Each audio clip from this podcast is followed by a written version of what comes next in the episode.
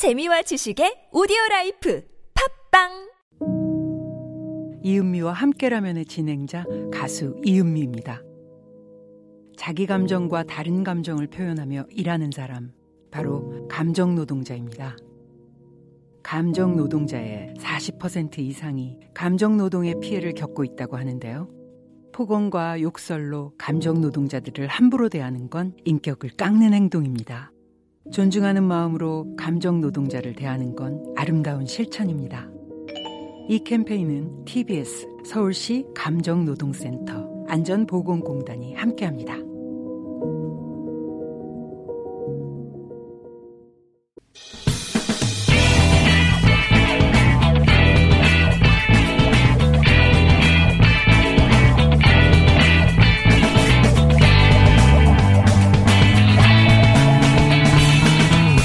김어준의 뉴스 공장. 자, 2부에 이어서 주진희 기자와 함께 3년 3개월 만에 소환된 이재용 부회장 건에 대해서 얘기 나눠보겠습니다. 어, 삼성 바이오로직스 분식 사기 때문에 소환이 됐고, 어, 삼성 바이오로직스 분식 사기는 결국 삼성 승계 때문이다. 여기까지 얘기 나눴고. 그런데 이제 이런 사건은 삼성 관련 사건은 특히나 대부분 실무자 선에서 웬만한 사건은 그리고 그 책임 소재가 위로 올라가 봐야 뭐 계열사 사장 수준에서 끝나잖아요. 예, 그렇습니다. 네. 지금까지. 네. 그런데 어, 이 사건은 결국은 이재용 부회장이 관여했느냐 안 했느냐 이걸 밝힐 수 있느냐가 핵심 아닙니까? 네. 음, 지난 지난 갑니까? 지난해 김명수 대법원장이 대법원 판결에서 최소 비용으로 삼성그룹의 주요 계열사인 삼성전자하고 삼성생명을 이재용이 지배권을 강하려고 승계하려고 네. 뇌물이 있었다 이렇게 얘기했었는데 네. 그 2008년 이후에 여러 차례 어, 재벌 총수 그러니까 이건희 이재용 부자를 이렇게 단죄할 수 있는 그런 기회가 기회가, 있었어요. 모든 뇌물이 역대 정권에 계속해서 어, 뇌물을 줬습니다. 삼성은 어, 박근혜 대통령 이명박 대통령이 감옥에 갔습니다. 네. 승계 때문이었습니다. 그런데 그때도 어, 검찰은 이명박 죄송합니다. 저는 이명박이 그렇게 좋은가 봐요. 이건희 이재용 부자를 부르지도 못하고 조사도 못했어요. 그 네. 그때 항상 번번이 미전실에서 가로막혔는데 그렇지. 특히 미전실에서 끝났죠. 근데 음 지난해 그 몇 년 몇 해 전에 삼성 바이오로직스 분식 사기 사건에서 뭐 마룻바닥을 뜯고 거기에다 숨겨놨다 이런 예, 게 있었지 예. 않습니까? 작년에. 그거 그 그룹 내에 제보자가 정확하게 제보를 한 내용이고요. 네. 문건을 줬습니다. 근데 그 당시에 삼성 바이오 에피스 그러니까 삼성 바이오로직스의 자회사입니다. 그렇죠. 이 바이오 그 삼성 바이오로직스의 자회사가 이렇게 넘어가는 때도 이재용 부회장이 꼼꼼하게 체크하고 보고를 받았고 거기에 대한 지시를 내렸다는 내용들이 조사가 탄탄하게 돼 있습니다. 자, 이 얘기는 뭐냐면 삼성 승계를 위해서는 삼성물산과 제일모직을 합병을 시켜서 예. 삼성물산이 가지고 있던 삼성전자의 주식을 네. 지배해야 되는데 지배, 그렇죠. 지배함으로 해서 삼성 그룹 전체에 대한 지배력을 가져야 되는데 그래서 네. 이제 둘이 합병을 했죠. 근데 합병을 하는 과정에서 어, 이재용 부회장은 제일모직의 최대 주주였기 때문에 예. 제일모직의 가치는 높이고 삼성물산의 가치는 낮추고 하는 작업이 있었습니다. 네. 근데 이제 제일모직의 가치를 높이는 과정에서 제일모직의 자회사인 삼성바이오로직스의 분식 사기가 있었던 네, 것이고 네. 그런데 그 삼성바이오로직스의 가치 핵심이 삼성 어, 바이오 에피스, 바이오 네. 에피스였단 말이죠. 네. 이 바이오 에피스의 가치 문제에 이재용 부회장이 개입한 정황이 나왔다. 네네 체- 개입하고 보고받은 정황이 있습니다. 그리고 그 어, 여기서 4조 5천억 가량의 장부상 이익을 취합니다. 장부상으로는. 네. 네. 어 그러면서 그 삼성 바이오로직스의 분식 사기가 이루어졌는데 이 부분에 대해서도 검찰은 이재용 부회장이 꼼꼼하게 체크하고 보고를 받았다고 보고 있습니다. 그러면 이- 그러니까 본인이 최대 주주인 제일모직의 가치를 부풀리기 위해서 네. 삼성 바이오로직스의 분식 사기가 있고 네. 삼성 바이오로직스의 분식 사기의 핵심은 어, 삼, 어, 바이오 에피스의 가치를 를 만드는 건데 네. 그 과정에 이재용 부장이 쭉 개입했다, 관여했다라는 네. 정황을 검찰이 가지고 지금 수사를 하고 있다는 거네요. 그렇습니다. 1년 넘게 어, 검찰이 수사를 그 계속 해오고 있는데 근데 이게 그 왜 이렇게 늦어졌어요, 지금? 작년에 끝났어야 될 사건인데. 작년에 바로 끝났어야 될 사건인데요. 어, 일단 검찰이 수사하는데 시간이 많이 걸렸습니다. 삼성 바이오, 삼성 에피스, 거래소, 삼성 전자, 네, 사업, 뭐. 그 다음에 국민연금공단, 삼성물산 여러 차례 압수수색을 했고 거기 있는 관계자들 다 불렀습니다. 그런데 가장 중요하게 이게 수사가 길어진 거는요. 삼성이 막강 막강 변호인단을 꾸려서 그 검찰 수사를 늦추고 늦춰서 어 자기가 원하는 시간에 시간에 출두한 것으로 보입니다. 사실 어 이재용 부회장이 지난주에 지난주에 그 검찰에 출두해서 조사를 받기로 돼 있었대요. 그런데 갑자기 중국 중국 출장. 예 갔다 오면서 그 자기가 지금 글로벌 리더로서 지금 중국에서도 이렇게 대접을 받고 있는데 그런 조금 그 그러니까 뉘앙스 삼성이 이제 반도체 문제로 네. 지금 굉장히 중요한 시점에 와 있고 그래서 네. 중국까지 갔다 올 정도다. 예. 그런 기사도 많이 났어요. 그러니까 그렇습니다. 기사가 막 쏟아졌습니다. 근데 어, 이 사건에서 볼 때 그런 식으로 어쨌든 어, 삼성이 수사를 지연시키는데 성공했다의 관점에서 봐야 된다. 네네 그렇게 봐야 됩니다. 이 사건에서 사람들이 코로나인데 경제가 어려운데 또 기업이냐 이렇게 얘기하는데 그 이전에는 수출 규제가 있었죠. 그렇죠. 수출 그다음에 규제 상황에서 어떻게 삼성을 그렇죠. 네. 일본에 대해서 맞서는 유일한 정, 경제인인데 정치 정치인 역할을 하는데 어떻게 이재용을 이렇게 얘기했는데 이 사건은요 삼성이 명백한 피해자고요 이익을 보는 사람은 오직 이재용 부회장 하나뿐입니다. 그러니까 국민도 삼성이라는. 기업은 이재용 부회장의 피해자다 오히려 예, 예, 그렇습니다. 이재용 부회장이 의한 피해자다. 네. 어, 원래 회사를 살리기 위한 경영상 범죄나 경영상 비리에 대해서는 이런 경제 위기이기 때문에 좀 봐줘도 된다고 저는 생각합니다. 그런데 일터를 지키기 위한 범죄가 아니고 이것은 오너 사익을 추구- 추구하기 위한 조직적 범죄입니다. 그러니까 그- 기업을 살리기 위한 게 아니라 이재용을 살리기 위한 것이다. 네, 네. 이재용을 살리기 위해서 오히려 삼성에는 피해를 줬다. 네, 어, 검찰 관계자의 얘기인데요. 지금 얘기가 아니라 몇 달 전의 얘기입니다. 근데 이재용의 범죄는 금융 형사 범죄 중에 가장 죄질이 나쁜 조직 범죄다. 삼성 승계를 위해서 삼성 임직원 모두를 범죄자로 만드는 만드는 그런 범죄이기 때문에 이거는 엄히 다스려야 된다. 이런 얘기를 아, 들었습니다. 네, 그 관점은 또 이해가 가는데 네. 워낙 삼성이 이런 일들을 잘 디펜스 해왔고 네. 그리고 지금 어, 이번에는 그럼 과연 그 범죄 행위에 대해 범죄가 일어났다고 지금 대법원에서 본 건데 대법원에서도 네. 대법원에서도 바- 그. 불법 승계를 위한 뇌물이었다 이렇게 얘기를 했기 때문에 판례에 대해서 따질 필요는 별로 없습니다. 그러니까 그럼 형량만 남은 셈인데 네. 근데 이제 지금 담당 판사님께서는 반성문을 쓰면 네. 대략 그 형량을 조절해 줄 의지가 있, 있으신 것 같기도 하던데. 그래서 특검에서 기피 신청을 해서 지금 대법원에서 재항고 중인데요.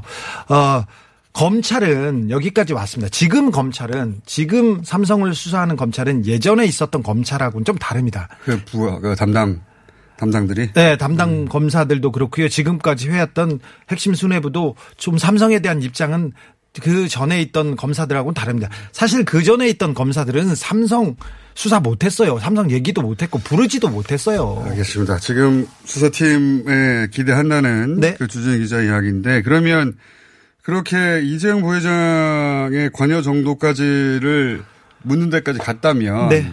그럼 그 중간 이제 이번에는 중간이 되는 거죠. 네. 과거 미전실이 이제 어, 해체했다고 해놓고 다른 이름으로 활동했지 않습니까? 활동했습니다. 예, 그 거기에 이제 주요한 최모 사장이라든가 오른팔이라고 했던 분들이 있지 않습니까? 네. 그분들은 그럼 거쳐갈 수밖에 없네요, 당연히. 어, 미전 그 삼성 바이오로직스 분식 사기에 대해서 삼성 바이오로직스 사장이나 다른 분까지도 이렇게 조사가 다 됐고 거기까지는 됐고 이제 미전실로 가야 되는데. 네. 예, 임원들도 구속이 되기도 했습니다. 그런데 지금 미전실에 대해서는 수사가 지금 지금껏 그 수사 기간이 좀 길었던 게 과거 미전실. 예, 지금 과거. 미전실에 대한 수사가 지금 착착 진행됐습니다. 그래서 김종중 사장이나 최지성 어, 네. 저는 최모라고. 네.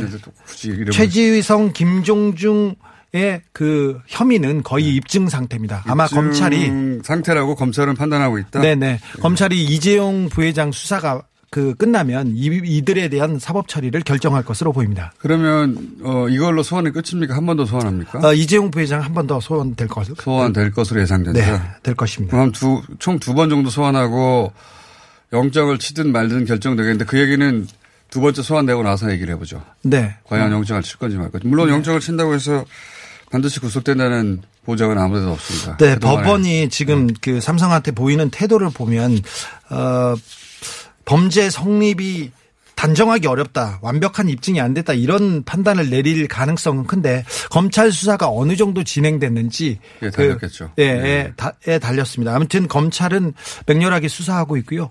어, 국민과 국가 경제를 위한 결정을 할 것으로 봅니다. 일단 여기까지 하고요. 네. 두 번째 소환 있은 다음에 다시 한번 모시겠습니다. 주진우 기자였습니다. 감사합니다.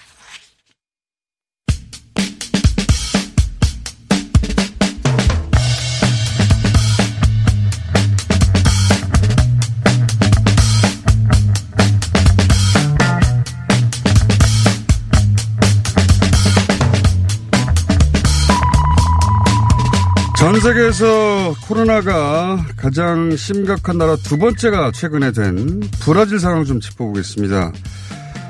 어, 브라질 상황은 단순히 코로나 문제뿐만 아니라 그로 인해서 드러난 어, 대통령 리더십의 문제가 브라질을 정치로 대단히 혼란스러운 상태로 가져가고 있다고 합니다. 브라질 상파울레 35년째 거주 중이신 어, 교민 손정수 씨 전화 연결됐습니다. 안녕하십니까? 예, 안녕하세요. 손정수입니다. 예, 시차가 약간 있어가지고 조금 렉이 있네요. 자, 제가 궁금한 것은 이제 코로나, 단순한 코로나 수치는 저희가 계속 보고 있는데, 그런데 이제 그 과정에서 그 브라질 보우소나로 대통령에 대한 탄핵 그 움직임이 있다면서요? 이거 좀 설명해 주십시오. 아, 예, 지금 현재 보소나로 대통령은 이번 코로나 사태로 주지사들과 많은 갈등을 맺고 있으면서요. 또 국민들의 신임을 크게 잃었습니다.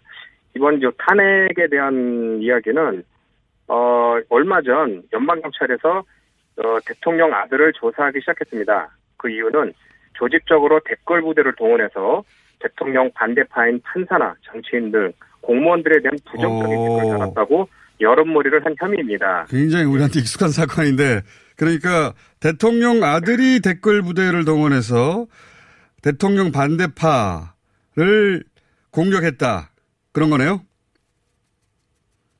예, 그렇습니다.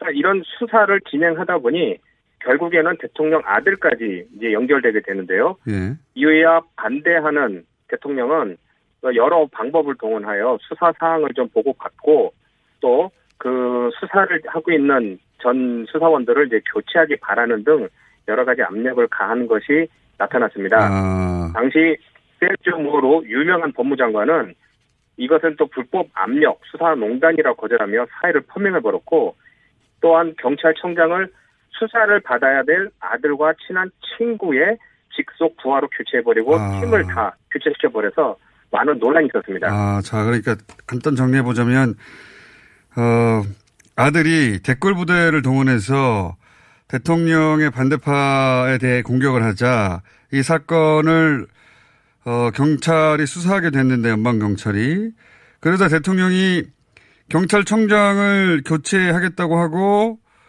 경찰청장 임명 권한이 있는 법무장관에게 경찰청장 교체 지시를 했는데 법무장관이 이걸 거부를 했군요.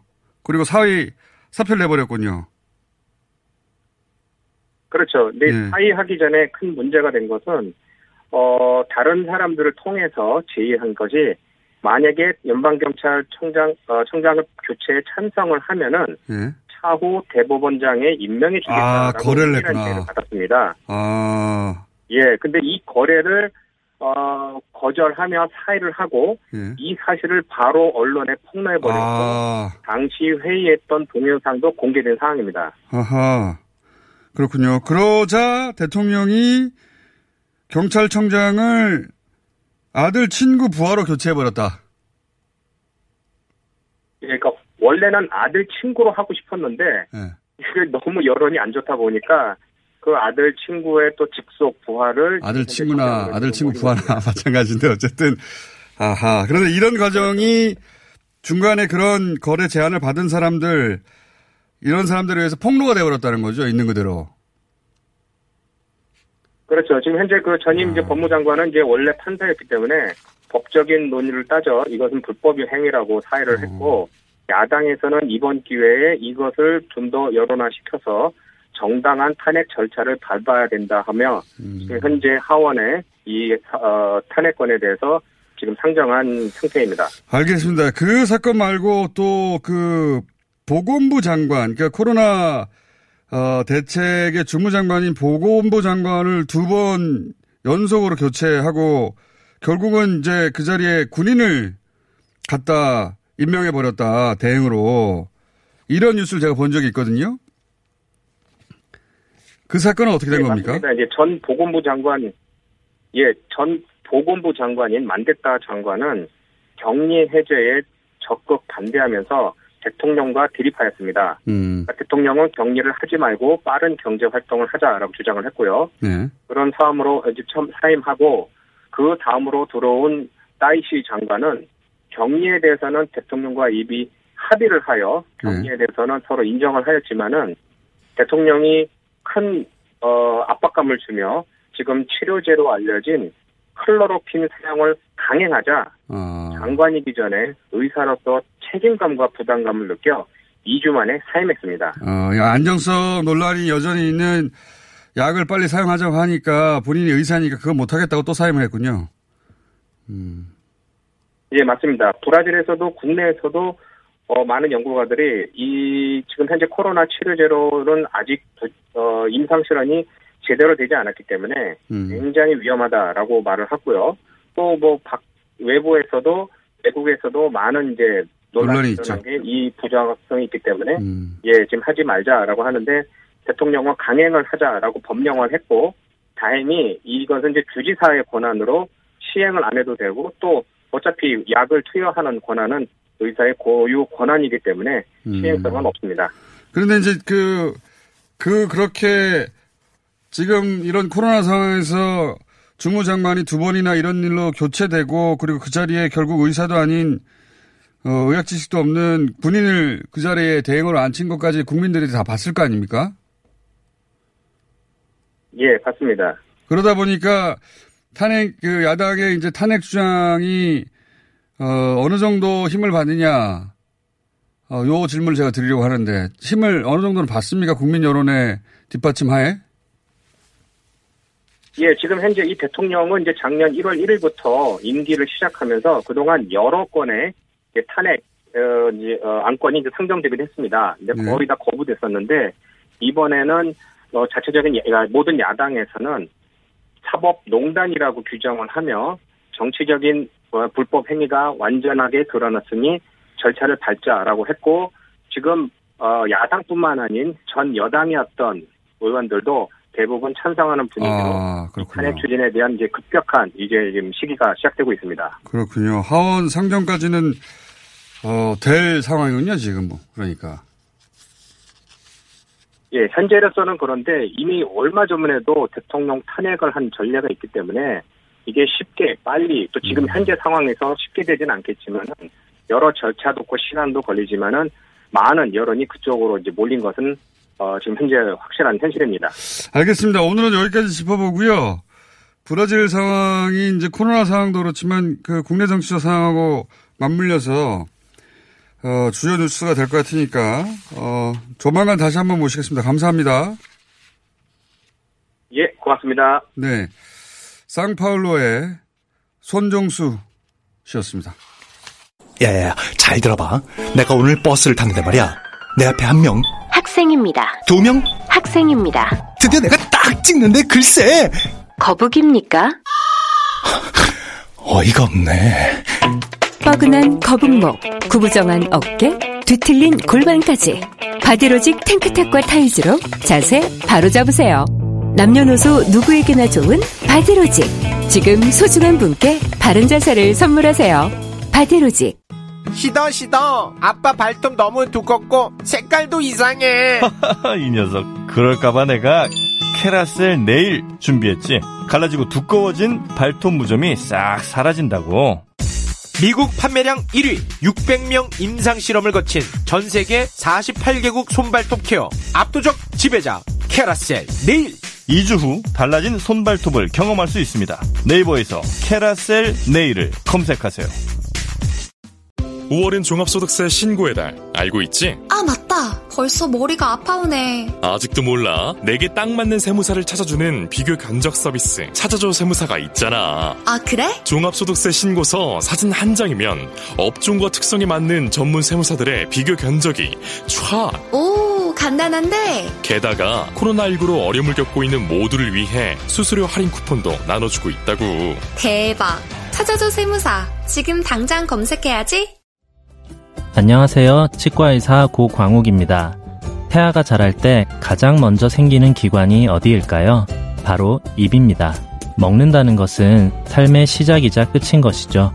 100세 시대인 요즘은 치아를 100년 가까이 사용합니다. 그럼 어떻게 해야 치아를 100년 동안 건강하게 관리할 수 있을까요? 바로 올바른 칫솔질과 정기적인 스케일링입니다. 가까운 치과를 방문하시면 치과의사 선생님께 올바른 칫솔질을 배울 수 있습니다. 그리고 1년마다 건강보험 적용이 되는 스케일링 치료 놓치지 마세요. 이 캠페인은 유디치과협회와 함께합니다.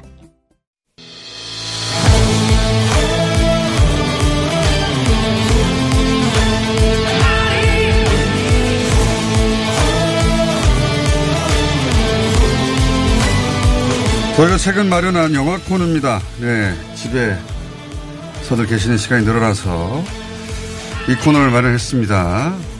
어, 최광희 영화평론 나오셨고요. 네, 안녕하세요.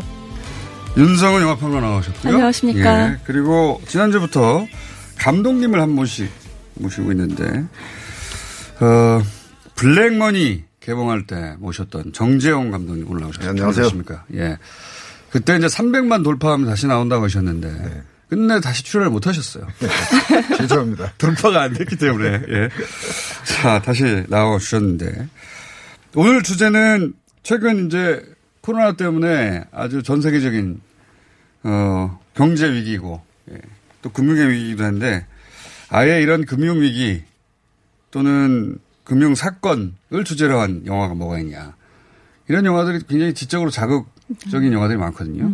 이걸 주제로 게다가 또 블랙머니를 감독하셨던 분이기 때문에 예. 이 주제를 잡아봤는데 감독님? 제가 일부러 나왔습니다. 왜냐하면은 블랙머니를 감독한 사람이기 때문에 네. 금융에 대해 잘할 것이다. 많은 사람들이 그렇게 생각할까봐 여기 나와서 제가 사실은 모릅니다. 이 얘기를 좀 하고 싶어서.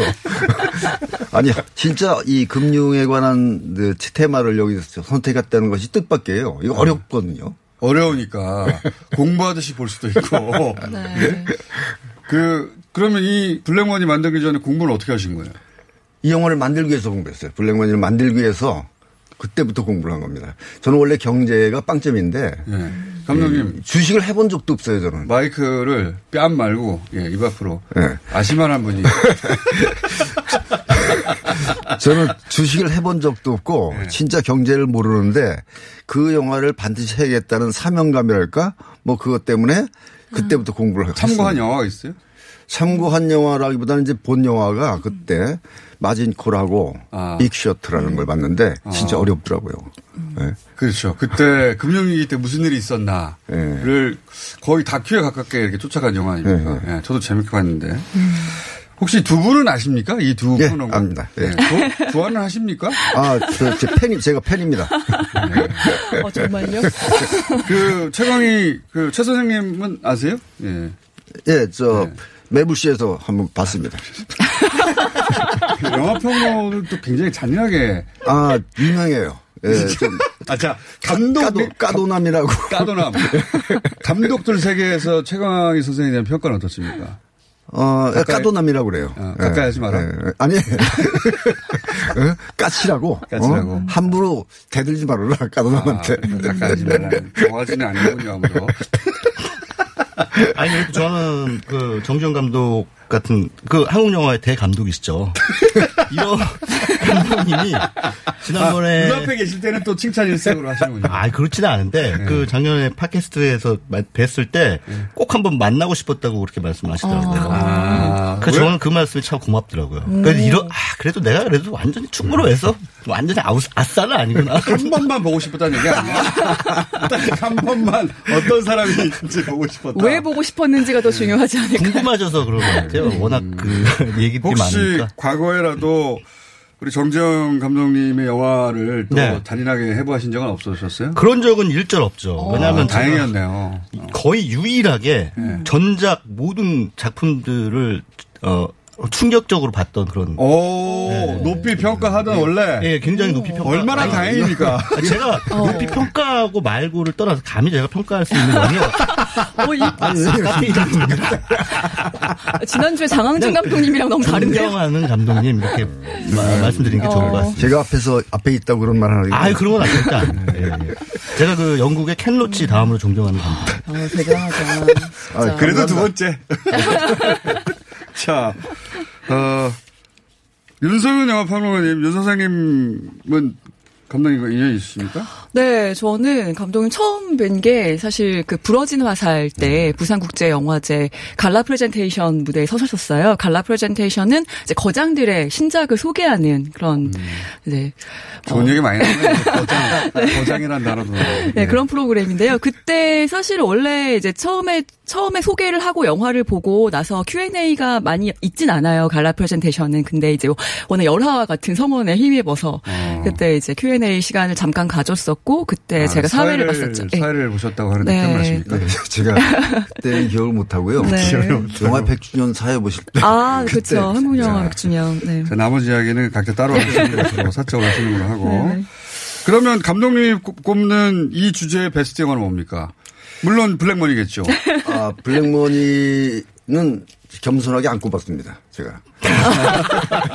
나머지 분들이 꼽으실 테니까. 자, 네. 그럼 감독님의 네. 베스트는요? 저는 그, 더울프 오브 스피, 에, 아. 월스트리트하고, 아. 어, 그 다음에. 디카프리오가 주연한. 빅쇼트라는 작품하고, 그 다음에, 어, 뭐죠? 마진콜. 어, 마, 마진, 아니, 마, 너, 너, 마진, 마진콜 안, 베스트를. 뽑았는데. 마진콜하는 거고. 메모를 확인하시면 어떡합니까? 월스트리트 money don't sleep인가? 네, money don't sleep. 예, 네, 네. 그, 예, 그. 아, 네 가지. 네, 아, money never sleep은 안 never sleep. money 네, money never sleep. sleep. 세 가지 뽑았습니다. 아니, 지금 네 개 하셨어요. 아, 제가 저기 마진콜은 안 꼽았습니다. 아, 아, 네네. 어려워서 너무 어려워서. 자, 빅쇼트. 빅쇼트는 그 서브 프라임 모기지론 네. 때그 사태 때. 그 사태 때 이제 몇 명의 천재가 그걸 미리 알아내 알고 있었다 이런 일이 닥칠지 네. 뭐 그런 내용인데 굉장히 꼼꼼하게 만들어진 영화. 저도 재밌게 봤습니다. 이거 보시면 재밌고 더 울프 월스트리트는 네. 이런 이런 류의 영화 중에는 블록버스터 아닙니까? 아, 그렇죠. 뭐, 레오나르도 디카프리오도 나오고. 네. 그 다음에, 뭐, 미국의 거장이죠. 마틴 마틴 스코세지. 스코세지가 뭐, 네. 응? 이건데, 영화는 이제 월스트리트의 어떤 그, 뭐, 주가 조작? 이게 이제 어떻게 이루어지나 이런 메커니즘 보여주는 것보다는 돈에 사람이 중독되면 어떻게 망가지는지. 아주 적나라하게 보여주죠. 마약도. 예. 그렇고요. 아니, 그 사실상 마약에 쩔지만, 어, 돈에 중독된 거죠. 돈의 그렇죠. 맛에. 같이 이제 그거를 네. 상징적으로. 아, 세분 다 이 영화를 다 공통적으로 뽑습니까? 아니요, 저는 안 뽑았어요. 두 분이 뽑으실 것 같아서. 네, 네. 그러면 그 최강 최 선생님은 이거 같이 베스트 중에 하나 더 뽑으신 셈이네요. 예, 그 저도 이제 세 편을 골라봤는데 사실은 오늘 제가 정지영 감독님이 나오시는지 몰랐어요. 모르고 네. 블랙머니를 여기다 아니 진짜요. 전혀 몰랐어요. 베스트 3에 믿을 수 없다 이거. 블랙머니 그리고 더 울프 오브 월스트리트 그리고 국가부도의 날. 이렇게 세 편을 꼽았는데 그 중에 이제 두 편이 한국 영화인 것은 이제 뭐 금융이라고 하는 게 어렵고 월스트리트의 메커니즘이 우리가 보기에는 저 딴 나라 딴 세상 얘기 같지만 이게 이제 한 번도 가보지 않은 뉴욕의 월스트리트의 그 사기꾼들이 벌이는 행각이 나의 호주머니 나의 삶에도 직접적인 영향을 미친다는 걸 이게 굉장히 설득력 있게 보여주는 두 편의 한국 영화가 저는 의미가 있다고 생각합니다. 블랙머니는 정재호 감독님이 나오실지를 전혀 모르고 전혀, 예, 예, 전혀 전혀 모르고. 모르 아무런 정보도 없은 채 예, 예. 우리 홈페이지 다 올라가 있는데 아, 저는 홈페이지도 안 보고 또 작가님도 얘기를 안 해주셨어요. 정지용 감독이 나오신다는 아, 걸. 믿을 수는 없는데 믿는 척 하겠습니다.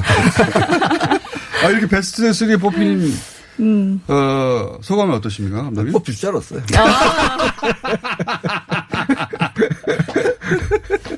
자, 그러면 본인이 이제 일단 세 분의 영화를 듣고 왜 그 영화를 뽑았는지를 조금 더 음. 자세히 그래야 이제 다른 분들이 청취자들이 음. 굳이 찾아서 또는 극장에 음. 가서 보실 테니까 우선 네. 그럼 그 다음으로 그 윤 선생님의 네. 세편 영화는요? 네.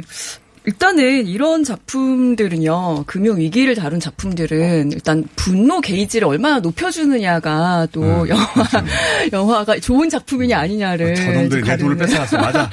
네, 네. 그런 기준이 되지 않나 싶은데요. 어, 그래서 이제 제일 먼저 생각, 생각난 작품이 인사이드 잡이라는 다큐멘터리입니다. 아, 저도 네. 좋아하는 이 굉장히 나레이션을 맷 데이먼이 맷 데이먼이 하는 예, 했죠. 아주 훌륭한 다큐멘터리. 네, 2008년에 그 미국 리먼 브라더스의 파산 신청 네. 그리고 최대 보험사 AIG의 그 몰락 네, 이거 아이슬란드 얘기를 시작하죠. 그러니까요. 처음에 자기네 얘기 아닌 것처럼 시작하면서 이제 우리도 똑같다. 이제 그렇게 음. 어려운 이야기를 따라가 보면 막 얘기를- 설득이 돼버린 어느 순간에. 네, 그러니까 계속 정말 머리 그 꼬리뼈부터 정수리까지 분노가 치밀게 음, 만드는 샷. 음. 작품이고요. 그다음에 두 편은 이제 최근 아그 어, 일단 한 편은 분노의 포도라는 그 대공황 시기를 배경으로 한 작품 대공황. 하나 꼽아봤어요. 대부분 다 이제 음. 최근에 그 금융 위기를 다룬 작품들이어서 네, 분노의 포도는 나는 뭐 존 포드 감독이 만든 존 스타인벡의 이제 소설을 동명 소설을 원작으로 한 그런 음. 작품 이제 40년 작품입니다. 음. 네, 그래서 이거 어떻게 구해봐요, 근데? 어 지금 다양한 그 아마 돈 내고 다운 받으실 수 있어요. 돈 내고. 예, 덕후 good 냄새 다운. 난다. 덕후 냄새 난다. 네네. 아 덕후는 아니고. 네네. 영화 덕후일 수 있죠. 자. 네. 그리고 이제 나의 사랑 그리스라는 작품은 겉모습은 이제 사랑 이야기 같지만 제목은 솔직히 이제 나의 사랑 그리스가 좀 잘못된 그러니까 한국에서 약간 그 러브 스토리로 포장하기 위해 어. 만든 작, 그 제목이긴 한데 이건 이제 그리스의 그 또 금융 위기 상황에서의 어. 떤 옴니버스 작품인데요. 20대, 40대, 60대의 그 커플들 이야기입니다. 아. 네, 근데 다 물론 연결은 되어 있죠. 근데 뭐 이민자들 이야기와 어 그리고 이제 그 구조조정 당해야 되는 뭐 그런 막 음. 우울증과 불면증에 시달리는 가장의 이야기 뭐 이제 그런 예, 상황에 놓인 사람들의 이야기가 있는 작품입니다. 알겠습니다. 이렇게 작품들을 꼽아 주셨, 꼽아 주셨는데, 그, 감독님은 이 거론되는 영화들을 다 보셨습니까? 그럼 봤으니까 뽑죠.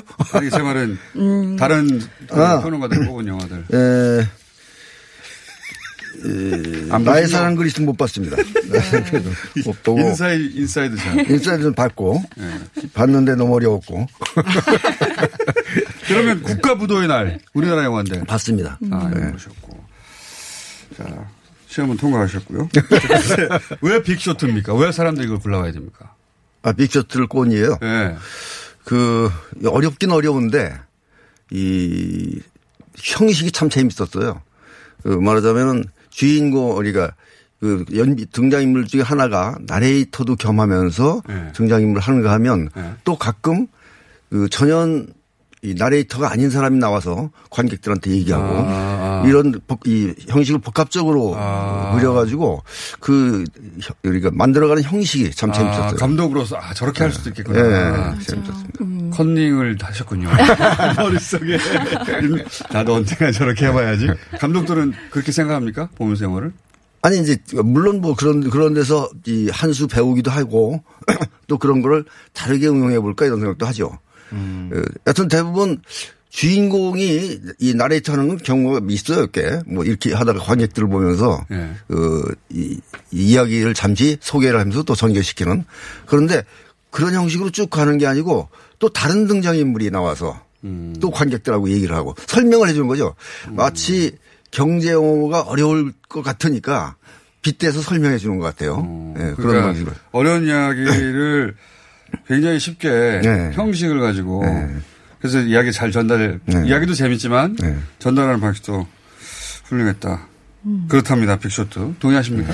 그러니까 이야기가 워낙 이제 어렵잖아요. 금융 네. 어떤 그 용어 자, 자체가 네. 어렵고 우리가 관심이 없으면 용어 어려운 얘기 계속 나옵니다. 네, 그렇기 때문에 그걸 이제 뭐 마고로비가 나와서 막 이렇게 설명을 그래. 해준다던가 네, 네. 이제 그런 방식들이 굉장히 신선하고 재밌었던 것 같아요. 근데 왜 안 뽑으셨어요? 다른 분들이 뽑으실 것 같아서. 네. 그리고 그 블랙머니는 왜 없습니까? 재미없게 봤으니까. 감독님 나오신지 몰랐어요. 진짜. 네. 블랙, 아, 나오는지 네. 알고 뽑았으니까. 그러니까 옆에 차 선생님은 나온지 알고 뽑았다는 얘기잖아요. 네, 그러니까요. 아, 저는 나오는지 모르 고 뽑아야 진정성이 있다라고 생각합니다. 자, 그렇죠. 네. 그, 그리고 The Wolf of Wall Street는 뭐, 음. 충분히 많은 분들이 아는 영화인데, Money Don't Lie라고 하셨나요? Money Don't Lie? Never Sleep. 아, 매, 뭐, 어, Money Never Sleep. Money Never Sleep. 네. 네. 이 영화는 저는 못 봤는데, 내용이 뭡니까? 아, 그, 이거는, 이, 전편이 하나 있어요.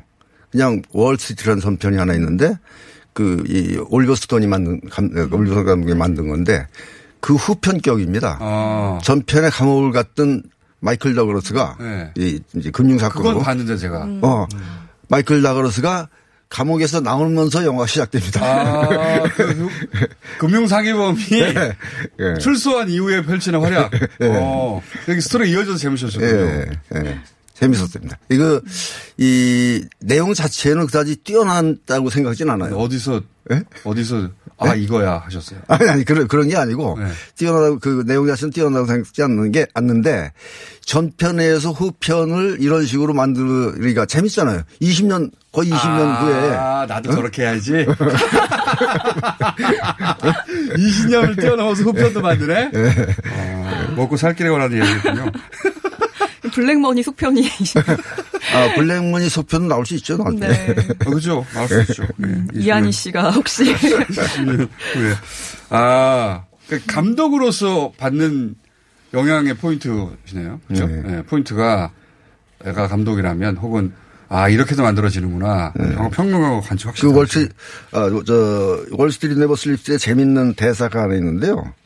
그, 이제, 이, 마이클 더글러스인데, 마이클 더글러스가 또 성공을 해요. 네. 아, 다시 한 번. 예, 자기 딸까지 속여서 성공을 하거든요. 어. 딸이 무지하게 저, 이, 마이클 미- 미워하는데, 네. 딸한테 남겼던 재산을 자기가 탈취해서 성공을 한다고. 성공을 하는데, 성공을 하니까 그 딸의 애인이, 네. 이 마이클 더그러스인데, 당신은 돈이 아무리 많아도 어. 부자가 될 수는 없어. 이렇게 얘기를 해요. 어. 그러니까 이 마이클 더그러스가 돈에 관한 얘기, 돈에 관해서 얘기할 게 아니고 나는 이걸 게임이라고 생각한다는 얘기를 해요. 아, 영화, 그 영화 네. 본것 같아요. 네. 근데 그게 왜 재밌냐면은 이건 트럼프가 지금 대통령 트럼프가 젊었을 때 인터뷰에서 한 말이에요. 어. 너 야망이 왜, 그, 어, 너희 야망은 어디까지냐? 그러니까 트럼프가 나는 이건 게임이라고 생각한다. 어. 트럼프가 그 말을 하기 전에 이 영화가 나왔습니까? 이 말을 하고 나서 트럼프가 나와, 나온 아니. 트럼프가 그 말 하고 나왔는데 재밌는 건 이 영화에 트럼프가 특별 출연을 했었대요. 근데 편집에서 잘렸대요. 야 크게, 어, 와닿지 않는 뒷이야기. 하지만 감독님한테는 큰 뇌리에 기억에 나, 저 영화 이 영화 본 것 같습니다. 네. 영화 그 자체가 크게 재밌었던 건 아닌 것 같은데. 맞아요. 예, 네. 이어졌다는 말씀을 하시니까 생각이 났어요. 마이클 더글러스가 네. 나이 먹고 출소해가지고 딸을 후려쳐가지고 그 돈으로 다시 성공하는 네. 이야기 기억납니다. 예. 자, 그 다른 그, 나- 두 분이 이제 뽑은 영화 중에 내가 이 영화는 이렇게 선택했다 하나 시간이 그렇게 많지 않으니까 하나 선택해서 설명해 주세요. 아, 지금 뭐, 그, 감독님이 이제 할리, 주로 할리우드에서 만들어진 금융 사건 관련한 영화들 많이 소개해 주셨는데, 그러니까 앞서도 잠깐 말씀드렸습니다만, 그, 할리우드는 주로 이제 월스트리트의 탐욕에 대해서 얘기를 하잖아요. 그렇죠. 근데 이제 우리하고 좀 거리가 있어 보이는데, 네. 사실, 그런, 이런 영화들도 굉장히 필요합니다. 근데 이제 우리나라에서도 이런 금융 관련 영화들이 그동안 없었어요. 거의. 어. 근데 최근에 이제 국가부도의 날부터 돈이라는 영화도 있고 블랙머니 이런 맞아요. 그런 말 돈에 대한 영화가 네. 이제야 나타나기 시작합니다. 블랙머니가 정점을 찍었죠. 그렇죠. 정점을 찍었죠. 감독이 여기 계시니까 정- 감독이 하는 말. 정점은 아니죠. 가능- 정점은 아니죠. 제가 이제 세 편의 영화를 소개했습니다. 블랙머니가 베스트는 아닙니다. 완전히. 네. 베스트 3이긴 합니다만 베스트, best of best는 아니고요. 네. 전 세계 베스트는 아니다. 예, 저 저는 무마하시죠. 예. The Wolf of Wall Street라는 영화를 베스트를 뽑는데 예. 그래도 한국에서 만들어진 지금까지의 금융 그 관련 영화의 그 주제 의식이랄까 아니면은 어떤 문제 제기를 한다는 아. 차원에서 굉장히 큰 전환점을 만들어준 영화가 블랙몬. 아, 그 이전에는 없던 유형의 영화가 우리나라에 나왔다. 예, 그렇습니다. 예. 그리고 지금 감독님이 마틴 스콜세지보다는 못하지만 그렇습니다. 그리고 또 빅쇼트라든가 마진콜 같은 어려운 영화를 통해서 감독님이 또 나름대로 공부를 많이 하셨어요. 음. 하셔서 이제 그 컨닝한 효과가 이제 블랙몬에 여실히 드러나죠. 굉장히 쉬워요. 그래서 우리가 이거는 사실 그, 그 이른바 그 외환은행 론스타 먹튀 사건. 예. 이제 그거에서 영감을 얻으셔가지고 론스타. 이제 예. 네 그걸 이제 만드신 건데 이게 우리 주변에 벌어지는 그 미스터리한 금융 사건의 본질이 뭔가를 아주 굉장히 통찰적이면서도 알겠습니다. 이 대중이 이해하기 쉽게 딱 하고 네. 드러나고 또 사건이 상당히 흥미롭습니다. 사건을 쫓아가다 보면 이게 돈 얘기가 막 나올 것 같은데 돈 얘기가 안 나와요. 처음에 음. 그냥 도로에서 뺑소니 사건이 팡 하고 벌어지면서 음, 그냥 일반적인 스릴러 미스터리의 호흡으로 시작이 되거든요. 알겠습니다. 그래서 자. 너무 정재영 감독님 영화에 대해서 언급하는 거를 별로 안 좋아하시는 아니, 시간, 시간이 다 돼가지고. 아니, 당사자가 있으니까 당사자한테 물어보면 금방 아니까. 그 감독으로서 이런 평가, 음. 2등이다 평가 받으시면 어떻습니까? 기분 나쁘죠? 아니요. 이, 객관적으로 정, 아주 정확하게 평가하고 있는 것 같아요. 음. 그러니까 기분이 나쁘잖아요. 아니, 감독님, 평론가는 객관적일 수 없어요. 항상 주관적이죠. 맞아요. 내가 볼 때 객관적이죠. 아, 전 세계 1위니까 그 정도 객관에 만족하시는 것으로. 자, 어, 이렇게 까칠한 평론가에 대해서 영화 감독들끼리도 얘기하죠, 가끔. 예, 그런데 이제 저는 그 다른 감독들하고 좀 다른 게 있는 것 같아요. 음. 평론이라는 것이 아, 지금 얘기했듯이 주관적이라고 그러잖아요. 각자 자기 세계관에 의해서 이 영화를 진단하는데 네. 누가 자기 영화를 비판하고 내서 그럼 나쁜 놈이다라고 얘기하는 감독들이 꽤 있어요.